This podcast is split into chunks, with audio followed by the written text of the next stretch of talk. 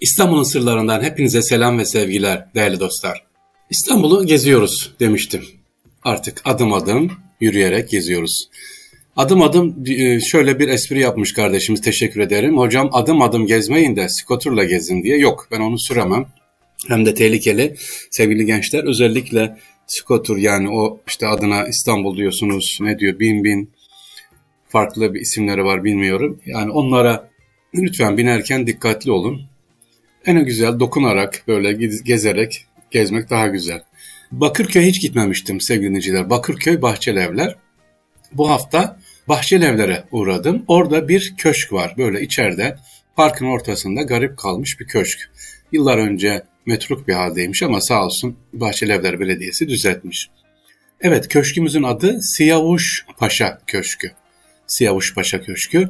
Özelliği ne bu köşkün? Çok güzel Osmanlı mimarisini en güzel bir şekilde aktarıyor. Özellikle bahçeli evlerde böyle bir eserin olması ne kadar güzel. Evet eser güzel ama eseri gezerken sevgili dinleyiciler bir de kenara bakıyoruz ki ben ilk önce baktım.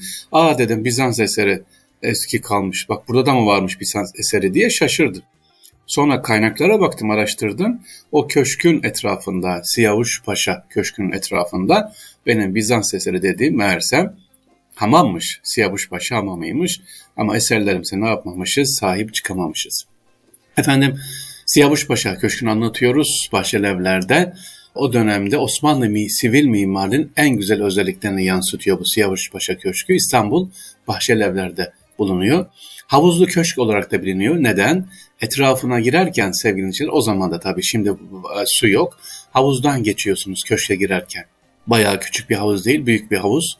E, peki kimmiş Siyavuş Paşa? 16. yüzyılda Sultan 3. Mehmet zamanında 3 defa sadrazamlık yapıyor Siyavuş Paşa. Onun yaptırmış olduğu bir eser burası. Ha neden buraya gidip görün ya da orada olanlar varsa sesimi dinleyen bahçeli evlerde olanlar varsa orası tanzim edilmiş güzel olmuş teşekkür ediyoruz emeğe geçenler ama inşallah hamamı da ihya edilir görsünler.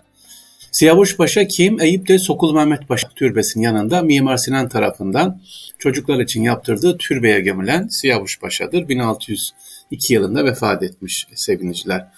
Ee, onunla ilgili birazdan bilgi vereceğim ama köşkle ilgili biraz bilgi vereyim. O kadar ince işlenmiş ki Kur'an ile, Kur'an ayetleriyle köşke giriyorsunuz sevgiliciler. Mimar Sinan'ın yaptığı bu köşk Siyavuş Paşa Köşk'ün giriş kapısının üzerinde kabartma sanatı kullanılmış ve kabartma sanatı Kur'an-ı Kerim'den Talak suresi 2. ve 3. ayeti e, yazılmış buraya. Ayetin manası şu, kim Allah'tan korkarsa Allah ona bir çıkış yolu ihsan eder ve ona beklemediği yerden rızık verir. Kim de Allah'a güvenirse o ona yeter. Şüphesiz Allah emrini yerine getirendir. Allah her şey için bir ölçü koymuştur diyor girişte ayet-i kerimede. Ne kadar güzel değil mi? Yani bakın köşke giriyorsunuz. Deriz ki aa köşk, aa konak, aa yalı ama hep Allah'ı hatırlatarak uyarıyor bizi. Mimar oraya koymuş girişte. Siyavuş Paşa kim? Hadi ondan evet bahsedelim sevimli, cana yakın manasına gelen isminin özelliklerini taşıyan Siyavuşbaşı gerçekten birçok cami, türbe, medrese, saray, köşk, çeşme yaptırmış. Sadece İstanbul'da mı? Hayır, genelde tabii Balkanlarda. Bulgaristan'dan tutun işte Yunanistan, Arnavutluğa kadar orada birçok Osmanlı eserlerini bu paşalara borçluyuz. Siyavuş Paşa da bundan biri. Manası neymiş Siyavuş? Sevimli, cana yakın manasına geliyormuş efendim. Bahçe içinde yer alan şu anda Havuzlu Köşkü ya da Siyavuşpaşa Köşkü bugün Bahçelievler'in e, büyük park olan Milli Egemenlik Parkı'nın içerisinde. Uzun yıllar bakımsız kalan köşk 2005 yılında Kültür ve Turizm Bakanlığı'nca Bahçelievler Belediyesi'ne tahsis edilmiş. Bir müddet burası e, sanat galerisi ve kütüphane olarak da kullanılmış sevgiliciler. Yıllarca bakımsız ve kapalı olan 448 yıllık Siyavuşpaşa Köşkü bugün restorasyon sayesinde özellikle çok güzel bir hale gelmiş. Etraf düzenlenince de inşallah gidip orada görülebilir. Etrafında dediğim gibi hamam da var. Siyavuşpaşa Köşkü'nün etrafında. Eskiden harap haldeydi ama şimdi inşallah Siyavuşpaşa Hamamı da orası da düzelir şey bir halde kalmış, metruk bir halde duruyor sevgiliciler. Ha niye anlatıyoruz? İstanbul'un sırlarında bugün benden Siyavuş Paşa Köşkü'nü dinlediniz. Siyavuş Paşa Köşkü Bahçelievler'de. Özelliği ne? Siyavuş e, güzel, sevimli manasına geliyor sevgiliciler.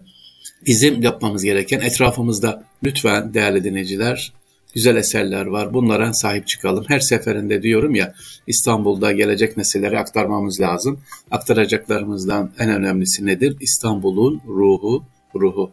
Bu ruhunu da ihmal etmeyelim değerli dinleyiciler. Bir başka konu seyircinde soru var. Gelmiş hemen yere gelmişken söyleyelim.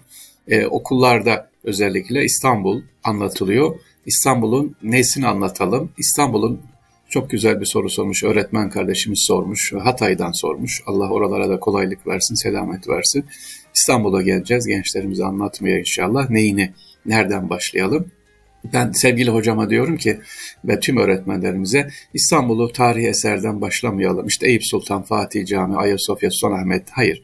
Önce tabii burayı gezin ama önce İstanbul'un ruhunu anlatalım sevgili hocalarım, öğretmenlerim.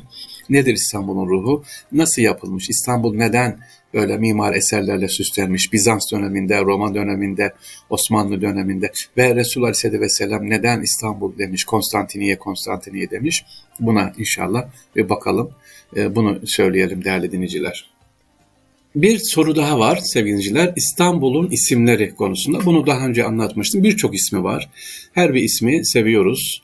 İstanbul'un ilk ismi Konstantiniye'dir. Bu Konstantiniye bugün paraların arkasına bakarsanız e, altın paraların mesela Reşat altını işte Hamit altını diyeceğimiz e, altınların e, Mecidiye mesela arkasına ne yazar? Darbu Konstantiniye yazar. İstanbul şehri Osmanlı İmparatorluğu resmi evraklarında yüzyıllar boyunca sevinciler be makamı Konstantiniye el Mahmiye olarak geçmiştir. Tekrar edeyim. be makamı Konstantiniye el Mahmiye olarak geçmiştir. E, bunu özellikle İlber hocamız İlber Ortaylı Osmanlı Yeniden Keşfetme kitabında güzelce yazıyor. Ne demek bu? El be makamı Konstantini el Mahmiye seviniciler. Korunmuş makam Konstantine yani korunmuş makam demek. Memaliki Mahrusa'nın yani korunmuş ülkelerin merkezi Konstantiniye. Bütün Arapların tarihinde İslam tarihi boyunca da bu adla anılmış seviniciler Konstantine be makamı Konstantini el Mahmiye. Yüzyıllar boyu Osmanlı İmparatorluğu'nun dediğim gibi bütün fermanlarında, kayıtlarında şehrin adı Konstantiniye olarak geçer. Konstantiniye yani korunmuş makam. Dediğim gibi Memaliki Mahrusa ne demek? Üzerinde, Memaliki üzerinde yaşayan toplumların dirlik ve birliğinin e, bozulması halinde büyük bir felaketin yaşanması kaçınılmaz olan topraklara verilen isim demek istiyor. Burada uzun açıklaması böyle. Memalike mahrusa neymiş?